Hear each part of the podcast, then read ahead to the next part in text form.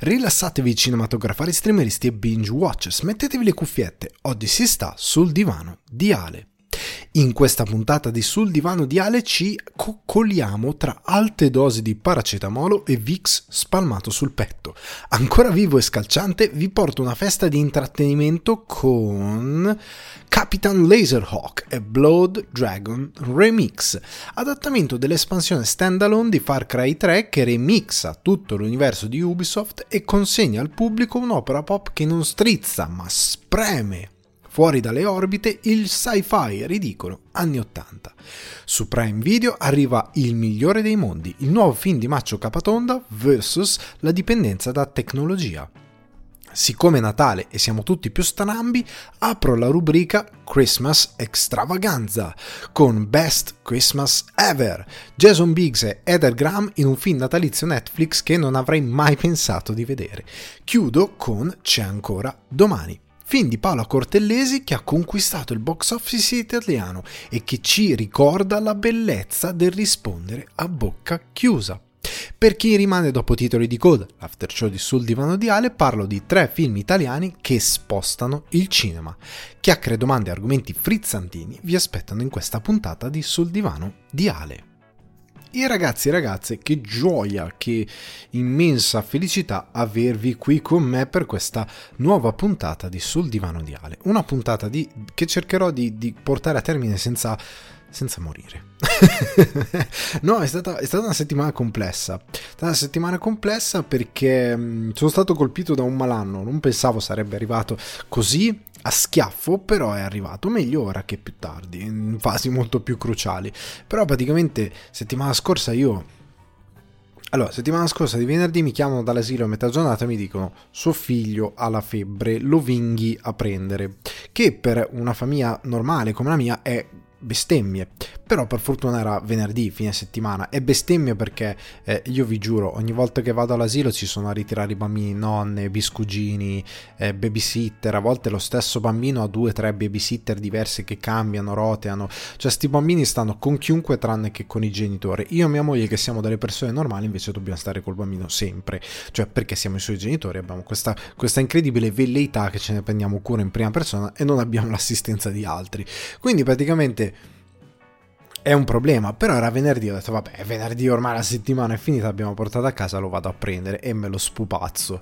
Eh, il problema è che aveva questi batteri che eh, hanno iniziato per muoversi per casa tipo le scope di fantasia. Pa, pam, pa, pam. Hanno iniziato a muoversi così per casa senza prendendomi di soppiatto e a ritmo di musica classica sono entrati dentro me e io mercoledì mattina mi sono svegliato, quindi a inizio settimana successiva, un po' così, un po', un po' stordito, un po' ho detto vabbè, ma potrebbe essere semplicemente che non ho caffè in corpo perché ho una macchinetta del caffè che ormai sta aspirando e ogni tanto metto una cialda, la faccio partire e inizia a fare questo rumore da John Deere che lavora lavora nei campi e, e, e, il caffè non viene fuori, non viene fuori, non, non, non ne ha, nonostante sia ben tenuta, perché la macchinetta del caffè perché un, per me è un tempio, un santuario, un rito.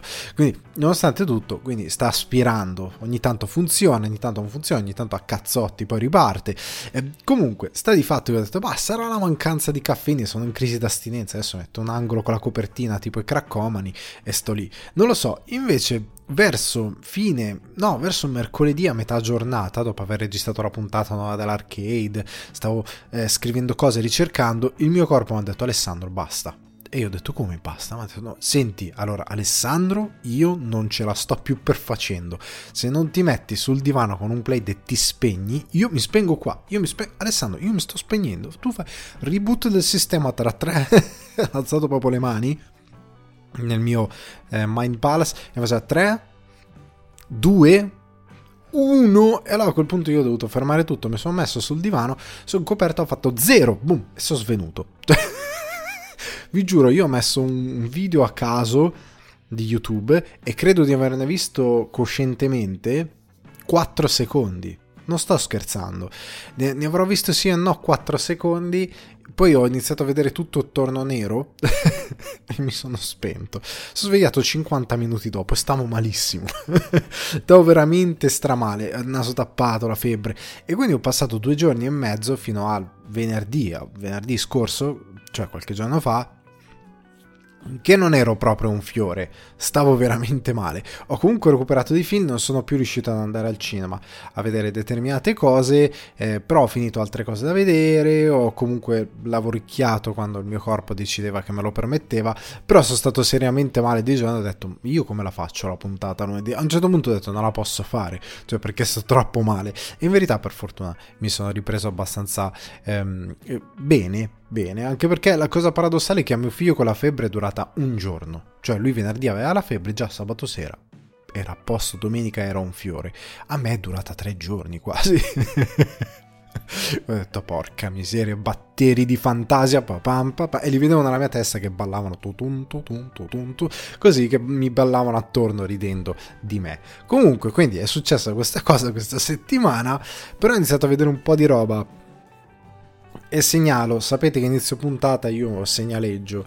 S- segnaleggio Strange Planet di Dan Harmon su Apple TV Plus. Non mi ricordo se ve l'avevo menzionata. Ve l'avevo menzionata nella puntata in cui facevo un approfondimento su eh, Dan Harmon, che è uno dei creatori di, eh, dei due creatori di Rick e Morty.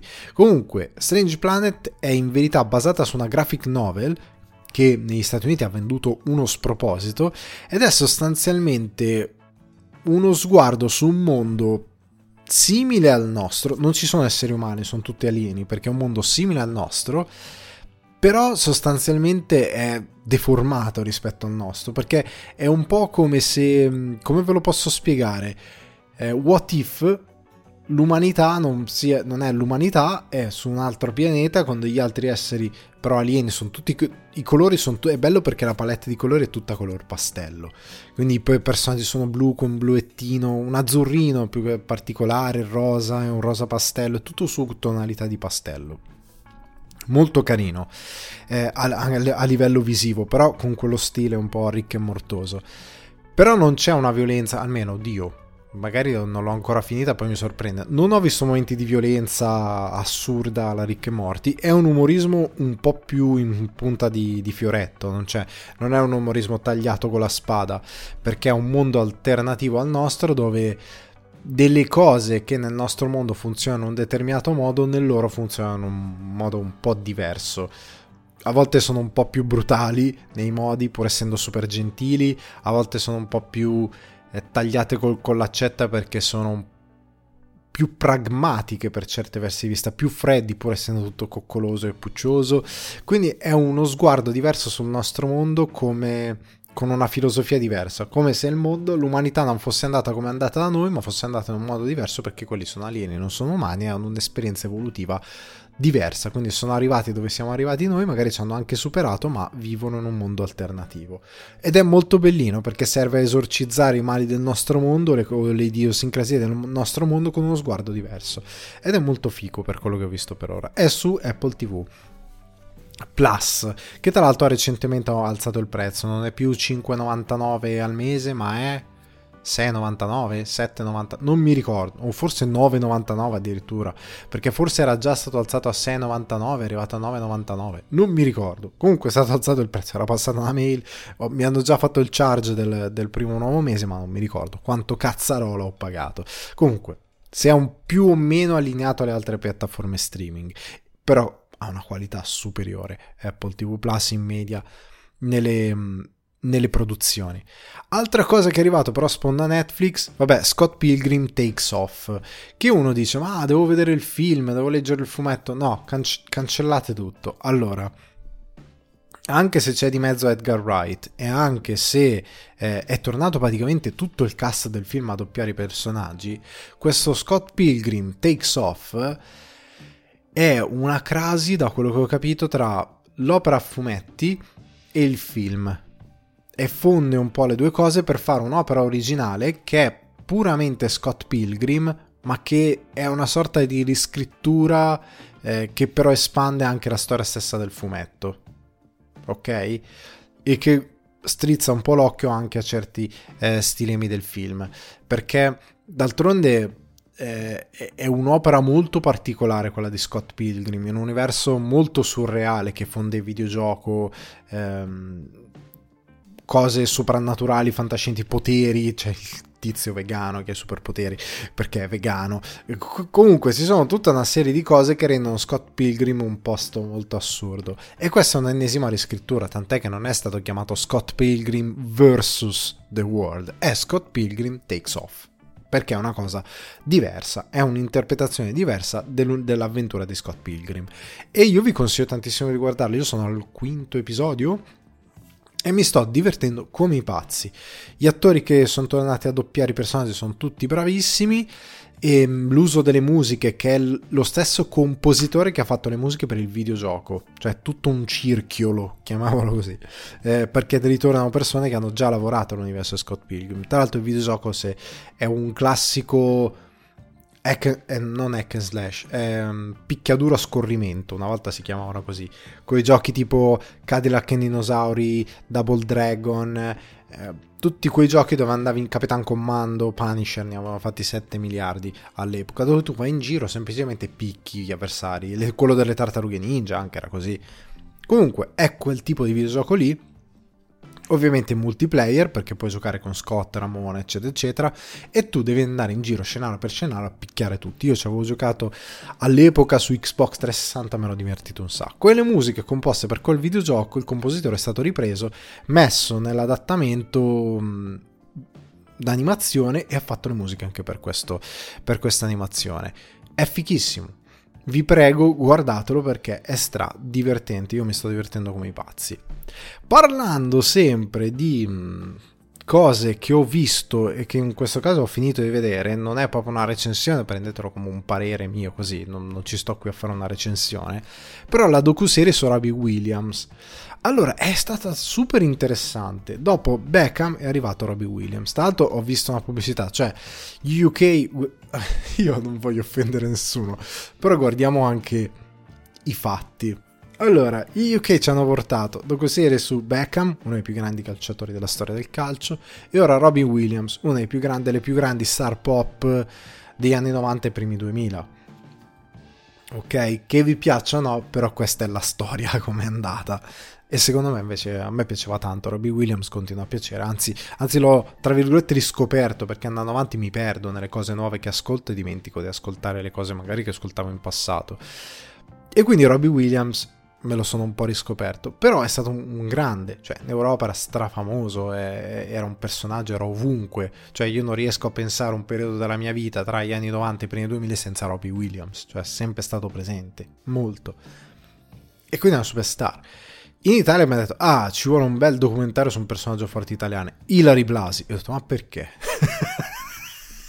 ho visto l'altro giorno la pubblicità ho detto, ma perché? Ma cosa... Perché, ragazzi, con tutto il rispetto? Vabbè, andiamo oltre. Comunque, Robbie Williams. Eh, la cosa divertente di Robbie Williams Ora, ah, scusate, apro un'altra parentesi. A me questa operazione piace tantissimo. Sapete perché? Perché tra Beckham e Robbie Williams, lo dicevo forse l'altra volta da qualche parte, però sembra che gli anni 90 e i primi 2000 si stiano un po' perdendo. Cioè, seriamente, anche guardando, faccio un esempio stupido, ma anche guardando X Factor. Io guardo X Factor cantanti femminili devono cantare, gli devono dare un brano, c'è una voce che tu dici ok, una voce così, gli deve dare una musica, ehm, una canzone, gli, la, la, sua giudice gli, le vuole dare una musica ehm, di ribellione, grida contro la guerra in questo caso, gli vuole dare una cosa così, che cosa dà? Io penso cranberries, zombie, no, generale. a me, allora, a me De Gregori piace un sacco, ma generale, cavolo. Prima di tutto, è la voce di un uomo è una donna, le vogliamo dare qualcosa che le renda giustizia al suo tono vocale. Cioè, questo è il mio pensiero. E oltre al fatto di omaggiare una scomparsa, sfortunatamente, cantante come Dolores O'Riordan, irlandese, sarà che io ho un po' di eh, affezione, però sarà il fatto che comunque ha fatto una delle canzoni più grandi della storia degli anni 90 e parla di guerra. Eh, le vogliamo dare una cosa di questo tipo? Perché generale? Perché dobbiamo essere fossilizzate? Io, se, io non riesco più a sentire De Gregori, Battisti, qualsiasi cosa scritta da Mogol, non ce la faccio più. Quel periodo storico è da quando sono piccolo, ora ho quasi 40 anni e continuo a dominare, ma non perché, cioè c'erano dei grandi artisti, però anche perché si vuole un po' imporlo. Cioè sembra quasi che non ci si riesca a spostare dal retaggio di una generazione siamo incastrati in una bolla temporale e tutto quello che anni dove non esistono i Per Jam, non esistono i Nirvana, non esistono i Cranberries, non esistono, ma anche gruppi che ancora ci sono ancora, i Fighter, ehm, eh, posso pensare a eh, anche arriva magari un bel cantante con una voce rock, posso pensare a un Robbie Williams, gli Oasis, eh, i Blur, eh, i Gorillaz, porca miseria che sono super attuali, i Gorillaz, cioè tutta roba nata negli anni 90 prim- o primi 2000. Non esiste un, un veramente sembra che non esista questo periodo temporale e se muoiono gli artisti di quel periodo temporale poi vengono brevemente dimenticati. Se andate anche su YouTube e mettete eh, reaction, reaction a zombie, cioè quasi mai. Cioè i Cranberries ci sono pochissimo. Sono un gruppo che è praticamente scomparso quasi dalla memoria collettiva. Cioè fanno tutte le, le reaction e stesse cose. E anche in queste... Cioè io vado fuori di testa, sembra che veramente un periodo storico si stia eh, sgretolando, si stia svanendo. E quindi che ci siano dei documentari su uno come Beckham, ora che tutti sono fissati con Cristiano Ronaldo, Cristiano Ronaldo è un gran giocatore, stessa cosa Messi è un gran giocatore, eh, però tutti fissati con due giocatori e basta, due giocatori e basta, nessuno ha mai, hai mai visto giocare David Beckham? No. Ma di che cosa stiamo parlando? Cioè, non è un, per fare un discorso da boomer, però veramente nel calcio contemporaneo e moderno cioè, il peso di Beckham come atleta è straordinario. Cioè, le cose che ha fatto, la clutch, ci hanno fatto un film, Bandit Like Beckham, si diceva anche in qualche puntata fa. Ehm, porca miseria, è un simbolo del calcio mondiale. Come fai a non, non prenderlo in considerazione? Robbie Williams è una pop star incredibile, quindi mi fa piacere che stiano facendo queste cose perché io ho senso che si stia accantonando l'intero retaggio pop di un'intera generazione per andare sempre a roba che io non ne posso più. De Gregori mi piace un sacco, generale, bellissima, però io non ne posso più. Che se c'è una canzone di guerra deve essere per forza generale. Cioè, pare che esista solo quella, non ci sono altre canzoni di guerra. Cioè, Zombie dei Cranberries l'ha usata giusta male, Zack Snyder per me, perché ci sono i zombie, il suo film c'ha gli zombie, allora mettiamo... Cioè, comunque, ed è terrificante sta cosa, che qualcuno l'abbia associata a quella roba lì è terribile. Cioè, dico no, vabbè, è finita. E quindi mi fa piacere che ci siano queste docuserie. Però venendo ora al personaggio, alla sua docuserie, Robbie Williams praticamente da quando aveva 16 anni ed è entrato nei Take That fino al resto della sua carriera, quindi per tipo 30 anni, ha sempre avuto qualcuno che lo ha ripreso. Che fosse lui che si riprendeva il suo, eh, il suo braccio destro, che è diventato poi Guy Chambers, che fosse persone attorno a lui, che fosse staff che semplicemente lo riprendeva, lui ha sempre avuto qualcuno che lo riprendesse. Ci sono ore e ore e ore e ore di girato della sua vita.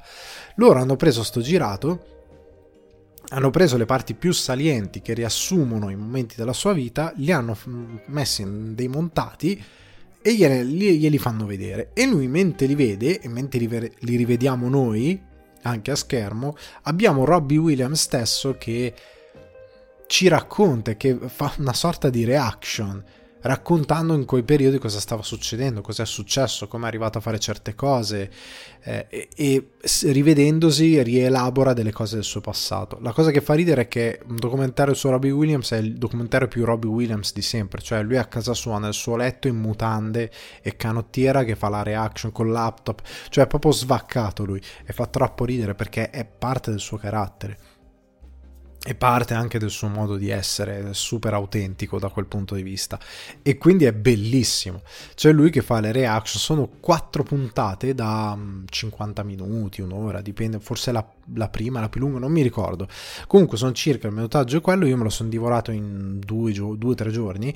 Due giorni mi pare insieme a mia moglie me lo sono guardato e gustato tantissimo e appunto tira fuori il rapporto con Guy Chambers, la, tur- la, rottura ovviamente, che è la parte iniziale della sua carriera dei Take That, cosa sta facendo in questi anni, eccetera, eccetera. Gli ultimi mm, gli anni in cui ormai lui è famoso, ma non è più famoso come era negli anni 90 e primi 2000. Cioè anni 90 e primi 2000 lui era come può essere adesso, cosa ne so, Ed Sheeran, cioè che tu, cioè, tu vedi se Ed Sheeran esce per strada gli strappano la maglietta perché porca miseria, cioè, o come può essere oggi un Harry Styles, cioè quel tipo di famoso, cioè famoso gigante che cavolo sei dio in terra praticamente.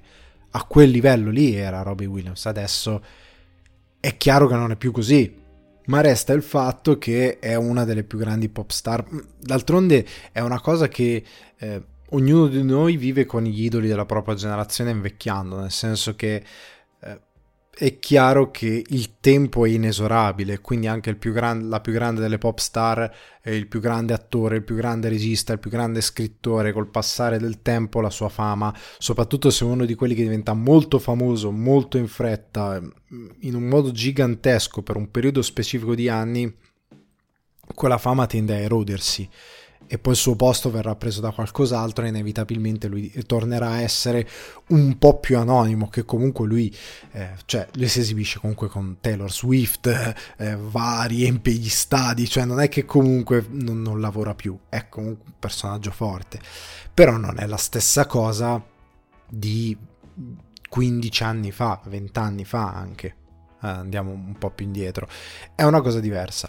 Il documentario mi è piaciuto, è molto ganzo, come affronta anche l'idea della celebrità e soprattutto come cerca di spiegare un concetto che secondo me è impossibile far arrivare con il quale con- combatteremo in eterno e con il quale dobbiamo combattere soprattutto ora che c'è questa mania della celebrità, nel senso che eh, la celebrità è un po' una trappola io, a me personalmente è una cosa, a, volte lo dico anche come battuta perché seriamente è una battuta che fa ridere, quando magari faccio una, una minchiata e come dico, se sei bravo a fare questa cosa, ma perché non la sfrutti di più? E io per ridere dico, eh no, ma perché, ma nel senso parlando proprio di vaccate, e, e, dico no perché ho paura della fama se no è, è, troppo troppo non ce la faccio. Però no però su un livello serio la fama è una cosa che mi fa davvero paura eh, soprattutto per una persona giovane cioè la possibilità di non, non, poter più avere, tra virgolette, una vita normale eh, perché qualsiasi cosa che fai c'è qualcuno che ti fa delle foto, c'è qualcuno che ti riprende, sei sempre sotto l'occhio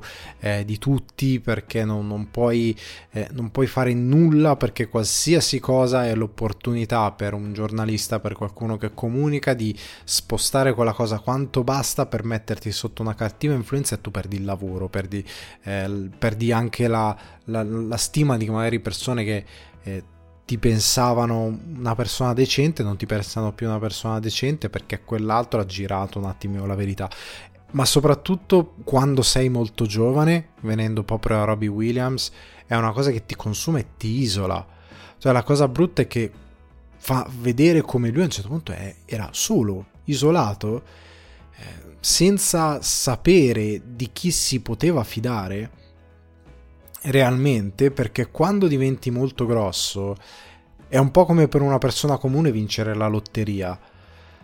Improvvisamente tutti vogliono una fetta di quella cosa lì, improvvisamente tutti sono di nuovo tuoi amici, cioè la domanda più comune che i giornalisti o chiunque intervista a un certo punto ha iniziato a fare le, alle persone famose, cioè dopo che la fame è stata un attimino più ehm, raffreddata e studiata, la domanda in tempi più vi- vicini che si fa sempre è quante persone ti hanno cercato dopo essere diventato famoso e tutte le volte no, non ne hai idea, una quantità spropositata. C'è gente che ti chiede scusa perché magari quando stavi cercando di fare determinate cose ti ha fatto le peggio cose, ti ha detto le peggio cose, ti ha anche cercato di buttare giù, ti ha detto che non eri capace, ti ha detto che facevi schifo, ti ha magari anche sputato letteralmente perché ah no, chi ti credi di essere tu che vuoi fare questa cosa? Tu dici ma eh, voglio fare il mio lavoro, cioè, non c'è niente di male. E in verità la gente trattato male nel momento in cui hai, hai gli occhi, perché la fama è sfortunatamente il modo in cui la gente pensa a vittoria,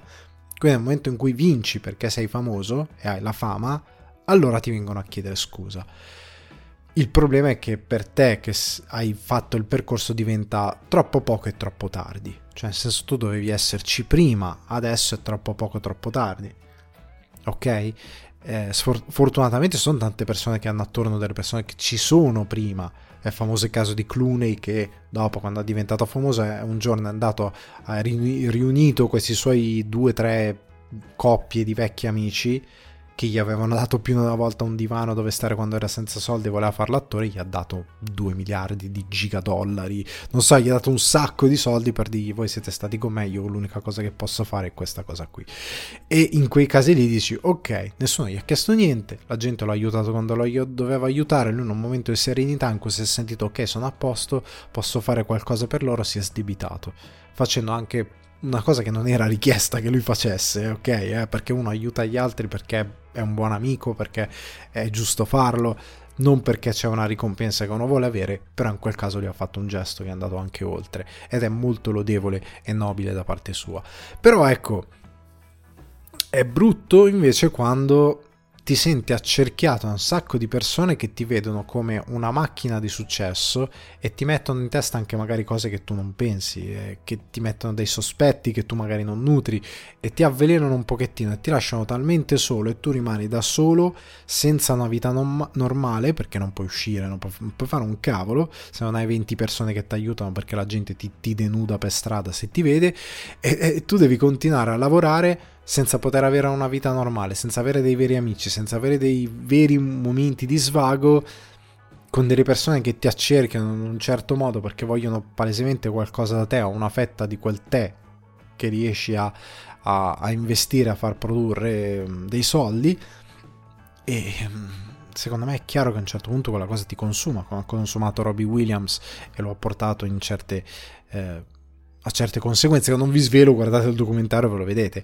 Però ecco, una cosa che devo rimproverare un po' al documentario è che io ho capito questo stilema di lui che riguarda dei footage, quindi stiamo parlando di un periodo preciso della sua storia, però c'è un problema col documentario. Il problema si basa molto sulla sua amicizia con amicizia e collaborazione con Guy Chambers, con cui hanno, hanno stretto un, un sodalizio appunto di lavoro e di, di umano per molti anni, hanno creato musica insieme per molti anni. Però poi alla fine del documentario non viene chiarita la loro situazione, parliamo così, diciamo così, perché è tutto Robbie Williams, non ci sono interviste a altre persone, perché è lui che reagisce, questo è il format del documentario, della docuserie, scusate. E però non c'è un chiarimento, cioè alla fine io ero lì e dicevo, ma quindi, cioè non c'è una cosa, ah no, ma però con Gay Chambers è successa questa cosa, questa cosa e questa cosa. No, viene messo molto sul piatto, ma poi non viene risolta questa questione.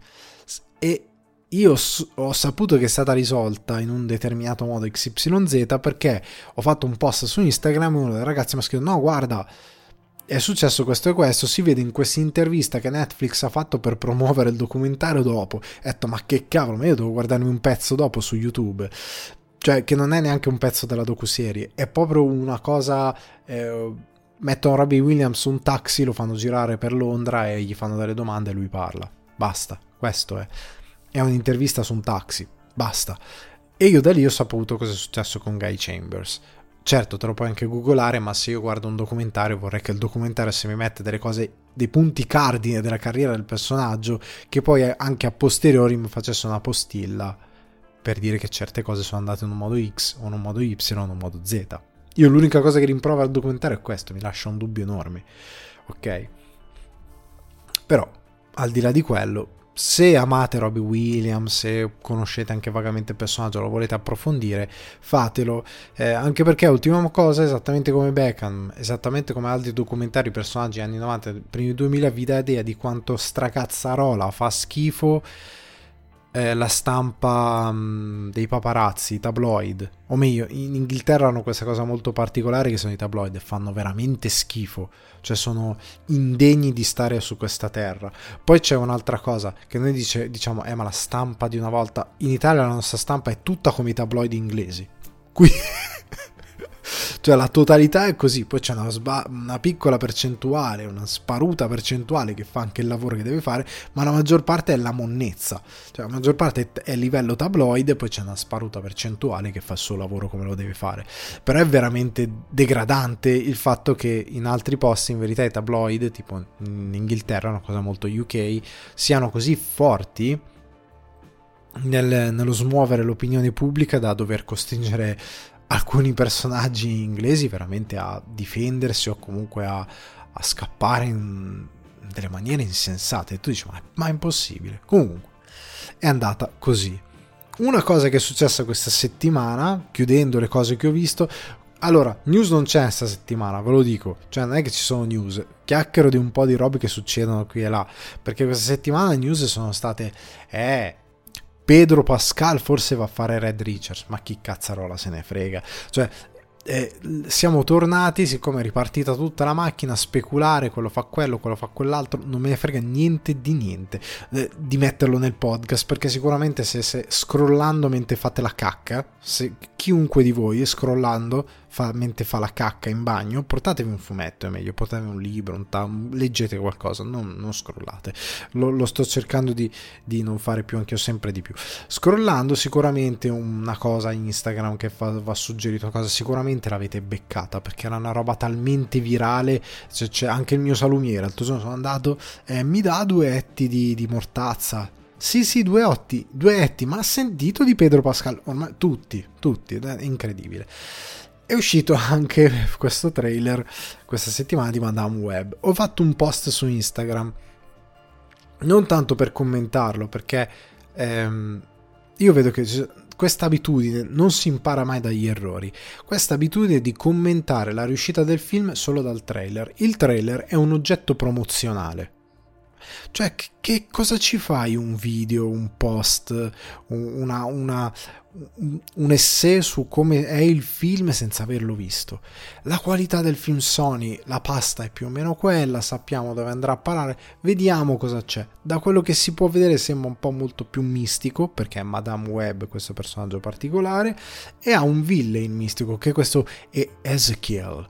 Ezekiel. E ho fatto un post su Instagram per spiegare chi stracazzarola è questo Ezekiel, che è un personaggio che è stato introdotto recentemente recentemente parlo della run di Stasinski e John Romita Jr., quindi vent'anni fa in verità di recente perché per me quando ero ragazzino andavo alle scuole medie slash superiori per me era, è recente in verità è passato un sacco di tempo comunque in quel periodo in The Amazing Spider-Man fu introdotto questo personaggio un po' così che era, si legava molto non vi faccio spoiler perché poi se volete vedere il film o se vi volete recuperare i fumetti fate voi però era questo personaggio che si legava ai poteri di Spider-Man in modo... cioè lo spostava troppo da un incidente del ragno che va nella cosa improvvisamente diventa eh, una cosa un po' più mistica, giungla, rituali, cose. Questo tizio che ha i poteri anche lui similari a quelli di Spider-Man del ragno e che anche lui eh, voleva farlo per determinati scopi, poi in verità si è allontanato tantissimo dalla scelta di Peter, tant'è che lui è, è un businessman, c'ha una compagnia internazionale, ci ha fatto i soldi sostanzialmente. Lui se, se, se, i suoi poteri non si capisce bene manco a cosa gli servono perché lui fa tutt'altro, comunque sostanzialmente apre a tutta questa, questa narrazione molto eh, soprannaturale in un senso un po' anche più oscuro dove arriva questa sorta di eh, vampiro di poteri che si chiama Morlun, che è una sorta di Terminator perché sfonda tutto, che cerca Peter perché tipo gli vorrebbe ciulare la, la sua linfa dei poteri, questa cosa così. E Mor- Morlun è un villain insopportabile, è una storia, a me questa storia con Ezekiel e Morlun mi hanno fatto uno schifo perché non c'entra niente con Spider-Man, cioè sposta talmente tanto il personaggio verso qualcosa di più mistico e, e, e fantastico sotto, altri, eh, sotto altre concezioni rispetto a quello che è Spider-Man che mi fa veramente schifo. Tant'è che mi piace che sia appiccicato su Madame Web. Cioè si vede questo Ezekiel in Madame Web e sono contento sia lì. Perché onestamente questo, questa Madame Web che ha visioni tempo avanti, indietro, cose così, eh, ha visioni di, di, come vanno le cose, eccetera, eccetera, perché lei appunto è alla tela degli eventi, vede le cose, ok, va bene che stia lì lo teniamo lontano da Spider-Man. È un personaggio un po' più mistico che stia nel, nell'universo soprannaturale di Madame Web. Ha un po' più senso. Poi che si leghino tutti insieme, sì, è chiaro. Però che se ne sta per nel cantuccio, nel quartiere di Madame Web di Madame Web e non entra mai in Spider-Man, secondo me è meglio così. Io lo preferisco. Però non c'è nient'altro da dire sul film quando uscirà, lo vedremo. È inutile, la gente si è triggerata. Ah, non si è visto niente non si è visto veramente niente. Si è visto l'unico con la tutina che si è visto è Ezekiel e paradossalmente è l'unico che nel fumetto non ha la tutina perché non, non, non gli serve. Comunque, chiudiamo qui. La cosa che mi ha sconvolto questa settimana è stata questa. L'altro giorno sto facendo eh, colazione. Sto facendo colazione, sto derila- deri- ce la faccio, eh, delirando per la febbre. E mi, mi sono lì, scrollo Instagram così, mentre cerco di assorbire eh, del latte caldo con del caffè e vedo un post di Leo Ortolani che scrive mi ha contattato Lucky Red, un film col cavalli, ho scritto un film di Natale con Lillo che fa l'elfo, esce il 24 novembre su Prime Video. E io ho detto, ma come? Ma così? Così a schiaffo? E io non capisco. Allora, cosa è successo? Leo Ortolani, famosissimo fumettista che ha inventato Ratman, eccetera, eccetera, ha sceneggiato con Marcello Cavalli, altra meravigliosa penna che ha scritto molte storie sugli albi di Ratman e che ha scritto con le ortolani diverse cose, ha scritto questa sceneggiatura di un film di Natale aiutato da Gabriele Mainetti, regista sappiamo che chiamava oggi Grobò, Frix, eccetera, eccetera, Giovanni Gualdoni e basta. E appunto poi sono le ortolani e Marcello Cavalli. Ha, quatt- ha um, sei mani, otto mani, scusate, hanno scritto questa sceneggiatura di questo film di Natale molto sopra le righe, eh, molto con un umorismo alla Ortolani, con dei addirittura VFX, perché se, si è smosso Gabriele Mainetti con la sua Goon Films, insieme a Lucky Red e Amazon Studios, vuol dire che c'è dell'ambizione. E dal trailer devo dire che si vede che c'è dell'ambizione. E in arrivo appunto il 24 novembre su Prime Video, nel cast Lillo, eh, Federica eh, Ielapi, Ielapi scusate, Anna Foglietta, Claudio Santamaria, Giorgio Pasotti, Caterina Guzzanti, questo ho visto che c'è dal cast. E io sono rimasto piacevolmente sorpreso, per due motivazioni. Uno, quando si è fatto critica al cinema italiano, cosa si è sempre detto? Ma perché non si va a prendere quegli autori che hanno una voce nuova, che hanno una voce fresca? E finalmente una produzione è andata da Leonardo Ortolani, Le Ortolani, uno, una delle penne comiche più interessanti che esiste nel panorama italiano, gli ha detto scrivi un film. E poi si è preso Marcello Cavalli e gli ha detto e tu pure. E poi ha preso Gabriele Mainetti che ha delle enormi ambizioni pop per il cinema italiano e gli ha detto e tu pure, producilo. E io ho detto oh finalmente! E il film di Natale che propongono non è il classico film di Natale televisivo con la famiglia, quello un po' così, quello... non è quella cosa lì, è una cosa fuori di testa. Un... ho visto un mostro di popazzi che piglia pugni, eh, eh, biciclette che volano tipo ET, eh, ho, visto, eh, ho visto cose bellissime. Io non vedo l'ora di vederlo questo film su Prime Video. Perché non va al cinema? Perché non lo proiettate in una bella sala almeno per una settimana sotto le feste? O prima che esca al cinema, perché non la fate sta cosa? Con tutta questa ambizione. Finalmente un film di Natale italiano che può tranquillamente, da quello che ho visto dal trailer, avere anche un'ambizione internazionale. Cioè su una piattaforma come Prime Video ci sta bene, perché da quello che ho visto, per come è impostato, poi bisogna vedere il film potrebbe essere una di quelle cose che se lo vedi in qualcuno in UK, negli Stati Uniti, in Francia, in Spagna, dove è, il film funziona. Cioè può avere un grosso respiro. Poi spero che sia davvero così. Sembra molto ganzo. Si intitola Elf Me, quindi Elfami. Forse. O, uh, o Elf Me nel senso di io elfo. Comunque c'è l'elfo protagonista che è appunto è Lillo che ormai una, ha ritrovato questa seconda fama incredibile, questa seconda giovinezza artistica incredibile, gli vogliamo tutti bene. Però sta di fatto che se è la cosa più interessante che ho visto. In, finalmente, cioè non so cosa è successo. La cosa che mi dispiace è che è un po' poco, cioè voi l'avevate sentito dire che doveva uscire sto film. Io non vedo. Esce tra quattro giorni, oggi è lunedì, mentre registro, e non, non sapeva niente. Niente, niente, ma è mai possibile. Dovrebbe essere il trailer in ogni maledetta pubblicità di YouTube.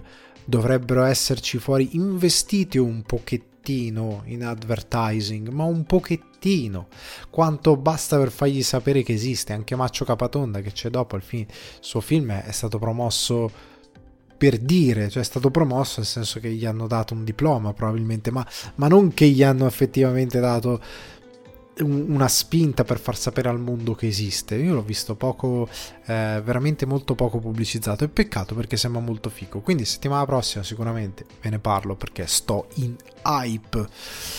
Ora entriamo nelle recensioni. Saltiamo a Pier, a Pier, a Pier, proprio a Pier perché Pierre, il nostro amico, a pie pari la, la, alle, alle recensioni e cominciamo dalla TV. Questa settimana vi voglio parlare di Captain, Captain, Laser Hawk e Blood Dragon Remix. E poi immaginate così cose, cose un po' così. Va bene.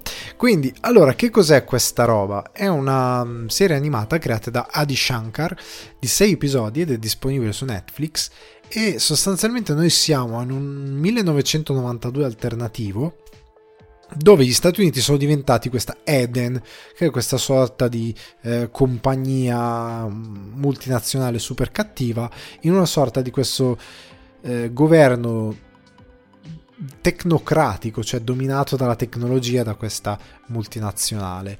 E questo Captain Laserhawk è questo mm, ex militare che è tutto pieno di innesti tecnologici, pro- datigli dal governo che si ribella sostanzialmente al governo perché si è rotto tutto quello che si poteva rompere insieme al suo compagno, sia inteso come camarade, camarade, comrade e anche in senso come compagno proprio di vita, cercano di buttare giusto il governo, ma succede quello che succede e comincia Captain Laserhawk. Allora, perché ve lo consiglio con tutto il mio corazon espinato?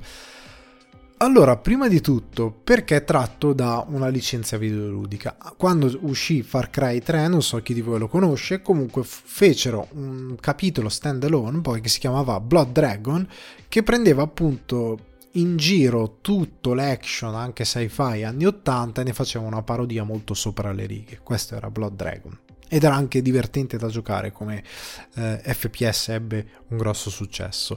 Questa serie, voi dite, devo aver giocato il gioco? No, voi potete essere completamente all'oscuro. La cosa buona è che se voi conoscete in verità i titoli della Ubisoft, che è questa casa di sviluppo francese che ha prodotto Rayman, appunto Far Cry, Assassin's Creed, eccetera, eccetera, voi godrete tantissimo nella visione di questi sei episodi di Captain Laserhawk, perché tutto questo universo appunto si chiama A Blood Dragon Remix, perché da Blood Dragon prende veramente poco, prende un po' le vibes di questo futuro alternativo ehm, che si rifà un po' agli anni 80, però c'è poco, è più videoludico come reference e ora vi dirò perché.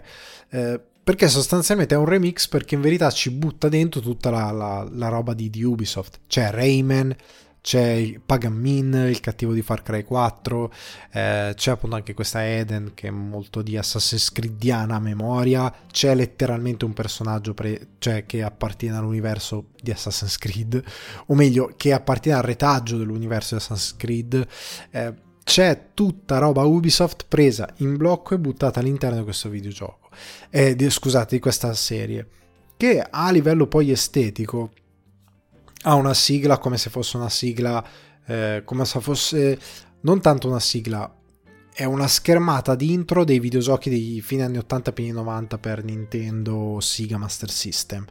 Cioè dura veramente boh, 5 secondi, 10 secondi, tutto, tutto, la musichetta, questa panoramica che riprende la città col personaggio sopra un, un tetto che guarda l'orizzonte, basta, titolo a schermo finito, con la musica tipo MIDI sotto, una cosa così. E all'interno del, del, del, della serie stessa ci sono un sacco di momenti eh, che ricordano eh, le grafiche, le impostazioni, eh, l'interfaccia dei videogiochi.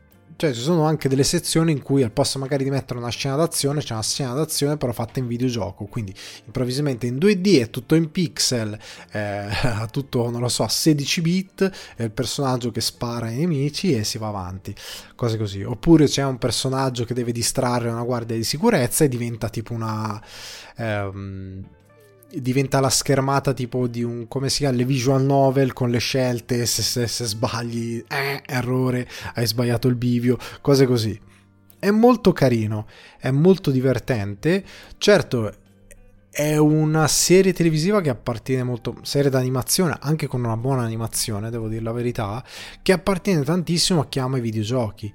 Quindi è chiaro che se non amate i videogiochi, se non giocate ai videogiochi mai nella vita, perché questo è gaming più anni, al di là di alcuni riferimenti che sono moderni, tipo alcuni riferimenti a Assassin's Creed e Far Cry, a livello di riferimenti visivi è gaming anni fine 80 primi 90.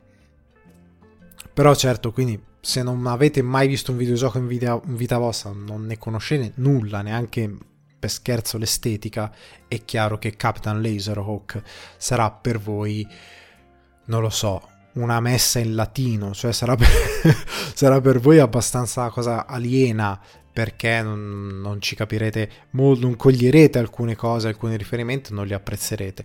Se invece eh, conoscete comunque i videogiochi anche solo distrattamente, se ne capite più o meno la grammatica anche a livello visivo di alcune cose, se invece siete grandi fan di Ubisoft, questa serie vi piacerà tantissimo. Ma anch'io io non sono un giga fan di Ubisoft, perché anche perché negli ultimi anni ha fatto della roba che non gradisco tanto.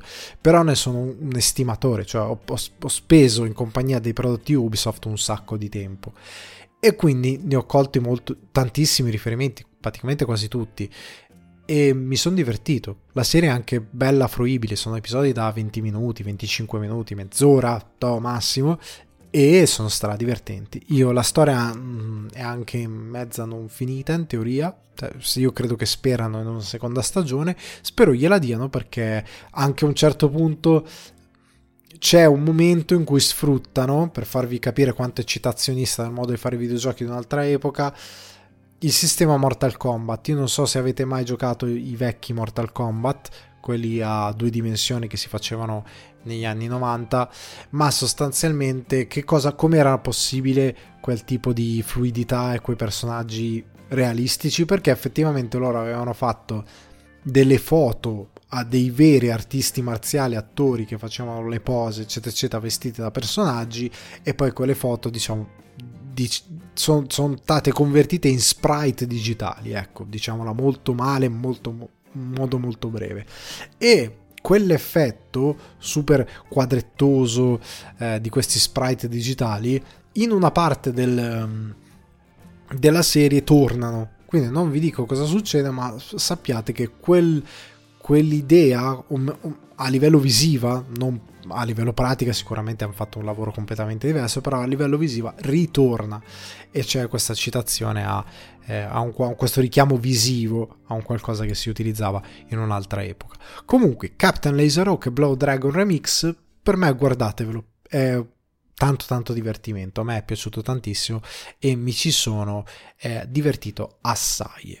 Passando invece al cinema, io settimana scorsa dicevo ma di qui e di là un autunno comico e melanconico che ci traghetta, ho buttato via tutto ho buttato via tutto perché sono uscite un po' di robe nuove appunto tra le varie piattaforme si è avvicinato il Natale il Natale mi ha preso c'è stata anche la febbre io che stavo lì sembravo eh, Jigglypuff sotto crack Jigglypuff Stars in paura e delirio a Milano. E io ero lì tutto fatto di paracetamolo eh, così ah, con le visioni ah Jigglypuff ah, così che, che, stavo male sotto il plaid e guardavo la televisione e, e, e sono stato preso. Le, l'euforia del Natale, del mio salotto addobbato sotto il mio plaid con gli orsi polari e, um, e, e, e Rudolph e, i pupazzi di neve, non mi veniva pupazzi di neve, mi ha preso la follia del Natale, quindi ho rinunciato all'autunno comico melanconico,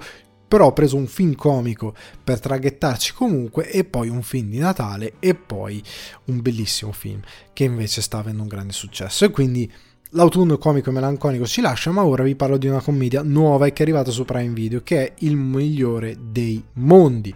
Regia a sei mani, Maccio Capatonda, Danilo Carlani e Alessio Dogana, sceneggiatura di Maccio Capatonda, Danilo Carlani, Gabriele Galli e Barbara Petronio, durata 100 minuti, quindi un'ora e 40 ve lo portate a casa, grazie Maccio Capatonda, ti vogliamo bene, distribuzione italiana Prime Video. Di cosa parla? Racconta la storia di Ennio Storto, e io ho già iniziato a ridere, un uomo comune che vive in questo millennio digitale e che viene improvvisamente catapultato in un viaggio analogico. Ennio si ritrova così in un 2023 alternativo, dove il progresso tecnologico non ha superato gli anni 90. Grazie a quello che inizialmente sembrava un disastro preannunciato, l'uomo vivrà una fantastica avventura che lo porterà a scoprire un nuovo lato di sé.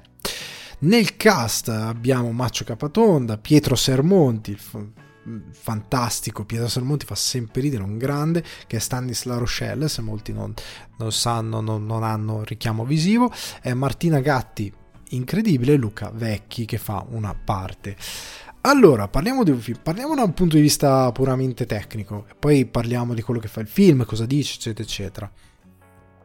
Allora, tecnicamente si prende anche un paio di rischi, diciamo così eh, ha qualche, un paio di VFX, eh, ha qualche ripresa che è un po' più un attimino che vuole curare un attimino in più la, la, messa in scena. Ha qui e là qualche momento in cui non vuole essere piatto piatto cosa intendo? Io il solito film che fa, come dico sempre, primo piano, campo a controcampo nei dialoghi super basilari, che non muove mai la macchina, che non utilizza mai VFX, che non cerca manco mai a livello di fotografia, di luce, un setup un po' più interessante, ehm, che non guarda mai neanche, soprattutto quando va in generi fantastici come in questo caso, a cercare di richiamare qualcosa di un po' più ambizioso, dove il protagonista e le sue emozioni hanno una ricerca anche di messa in scena un attimino più ardita. Qua ci sono dei momenti in cui la faccia di Maccio, Maccio stesso nel modo in cui è messo in scena vuole dare un po' più di, di idea di costruzione dell'immagine, di dargli un po' più di importanza. Qua qualcosina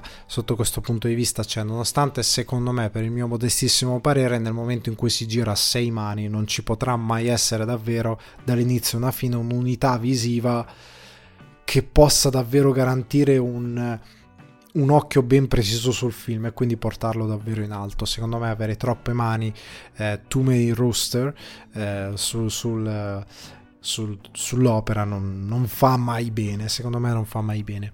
Quindi il film sì, si prende qualche, qualche rischio, però non ha neanche particolari guizzi a livello visivo. Cioè va fuori quello che va solitamente un'operazione italiana, anche se sta diventando molto più comune questo tipo di, di azzardo, però manca quel qualcosina in più. Io qui avrei gradito il, la critica che io faccio a questo film, una delle due critiche che faccio è che io avrei gradito qua una visione di regia, una soltanto, e che fosse più ambiziosa.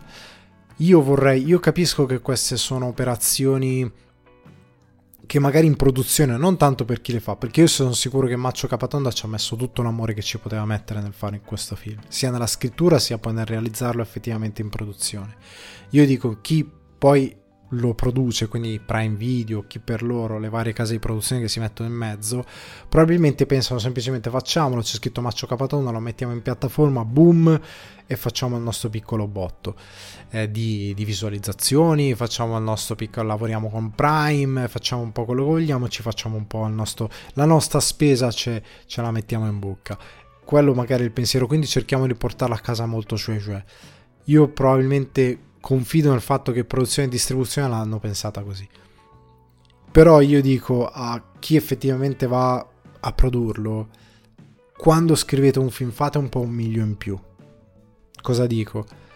Di fare a monte un sacco di compiti, ma proprio tanti compiti, per arrivare poi, quando arrivate a girare il film, anche se con molta fretta perché ve lo fanno fare con molta fretta, anche se magari con dei mezzi limitati perché magari non vi danno tutto quello che volevate, però almeno di avere una grammatica visiva e un'idea visiva di un film già ben chiara al 100% in testa e un po' più magari anche ambiziosa a livello di movimenti di macchina, di ricerca visiva, di, di concezione dell'immagine, in modo tale che pur con i bastoni tra le ruote la portate a casa alla grande. Perché secondo me si può fare perché ci sono tante produzioni a sto mondo che vengono fuori con poco però che hanno a monte qualcuno che ha lavorato in un modo talmente certosino nel, nella ricerca dell'immagine che poi certi limiti scompaiono perché il lavoro, i compiti fatti in pre-produzione nella, nell'idea dell'impostare il film pagano nel momento in cui arrivi sul set. Nonostante i limiti, tu hai un'idea talmente forte e talmente chiara di come fare le cose che, e di, di, che impostazione dare al film a livello di grammatica e di opera che diventa stupendo comunque. Cioè che ti paga perché alla fine, nonostante tutto, è bello proprio da vedere.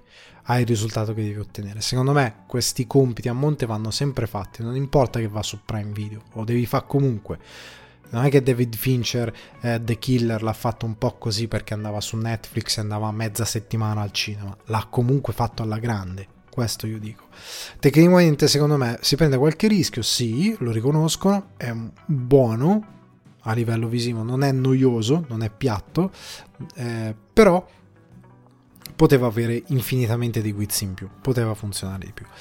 Ora, parlando invece della scrittura, per come è impostata la trama, quindi lui questo, come si chiamava, scusate, Ennio Storto, che è un uomo di circa mezza età, ok, indicativamente, che è fissato con la tecnologia, che vive, lui dovete far conto che lui praticamente la macchina, è il navigatore satellitare, i, i sensori di parcheggio, poi lui ha un negozio di elettronica, lui si cura al 100% dell'elettronica, lui sta in fissa con questa roba, lui vive al, ha la casa tutta domotica, Alexa, eh, la sua vita anche sessuale tutta scandita dalle app d'incontro, eh, poi è bellissimo come dipinge anche i rapporti, comunque poi ci arriviamo. Fate conto che quest'uomo è totalmente eh, schiavo della tecnologia.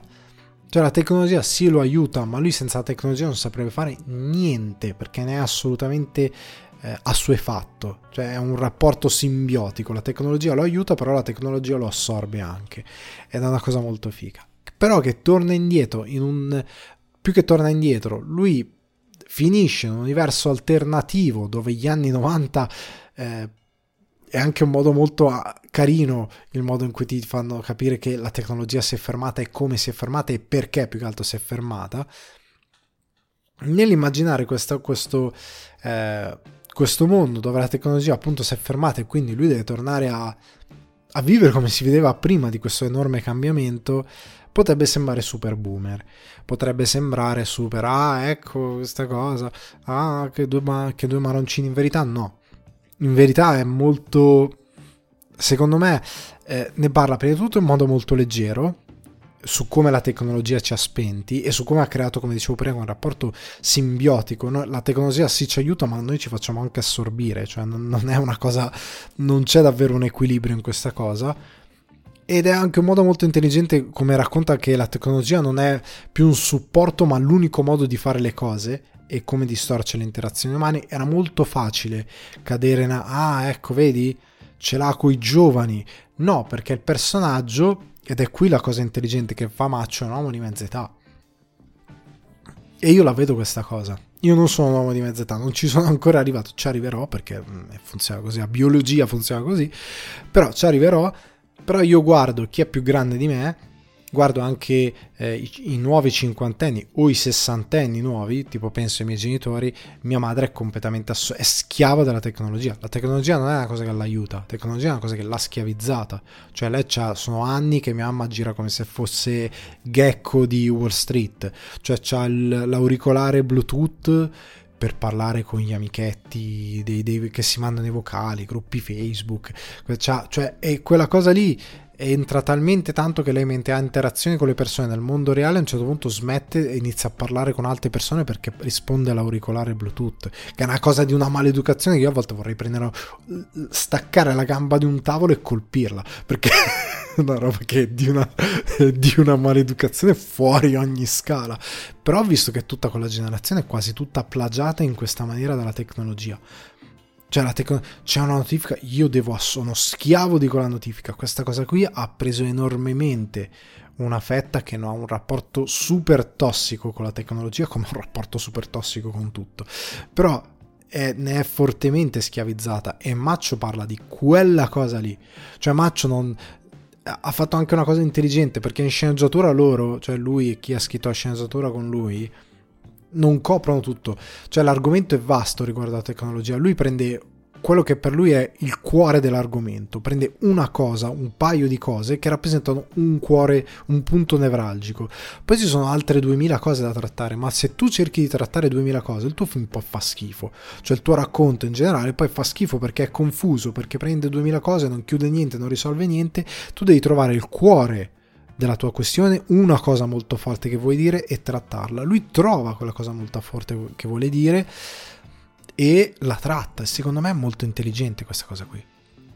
Perché poi nel rappresentare quest'uomo schiavo della tecnologia è molto divertente perché la sua casa domotica, secondo me lui ha osservato moltissimo chi gli sta attorno perché lui ha trovato delle idiosincrasie, delle cose che fanno paura, che fanno paura tanto anche a me, che io critico tantissimo, quindi Maccio probabilmente ha un pensiero molto più eh, moderno della sua età di riferimento, perché eh, la casa di quest'uomo eh, super tecnologico e di mezza età pare la casa di American Psycho, cioè tutta domotica, sì, ma è tutta bianca, è tutta bianca, quei vetri, è terribile, non c'ha, non c'ha, un, non c'ha vita non c'ha colori, ma oltre al fatto che non ha colori davvero, non ha proprio vita, non c'ha ricordi sulle pareti, non c'ha un qualcosa sulle pareti che, che gli dà senso di esi- che lui come persona esiste, che lui non mi ricordo mai come si chiama il protagonista, Ennio, Ennio Annio, no, Ennio Storto,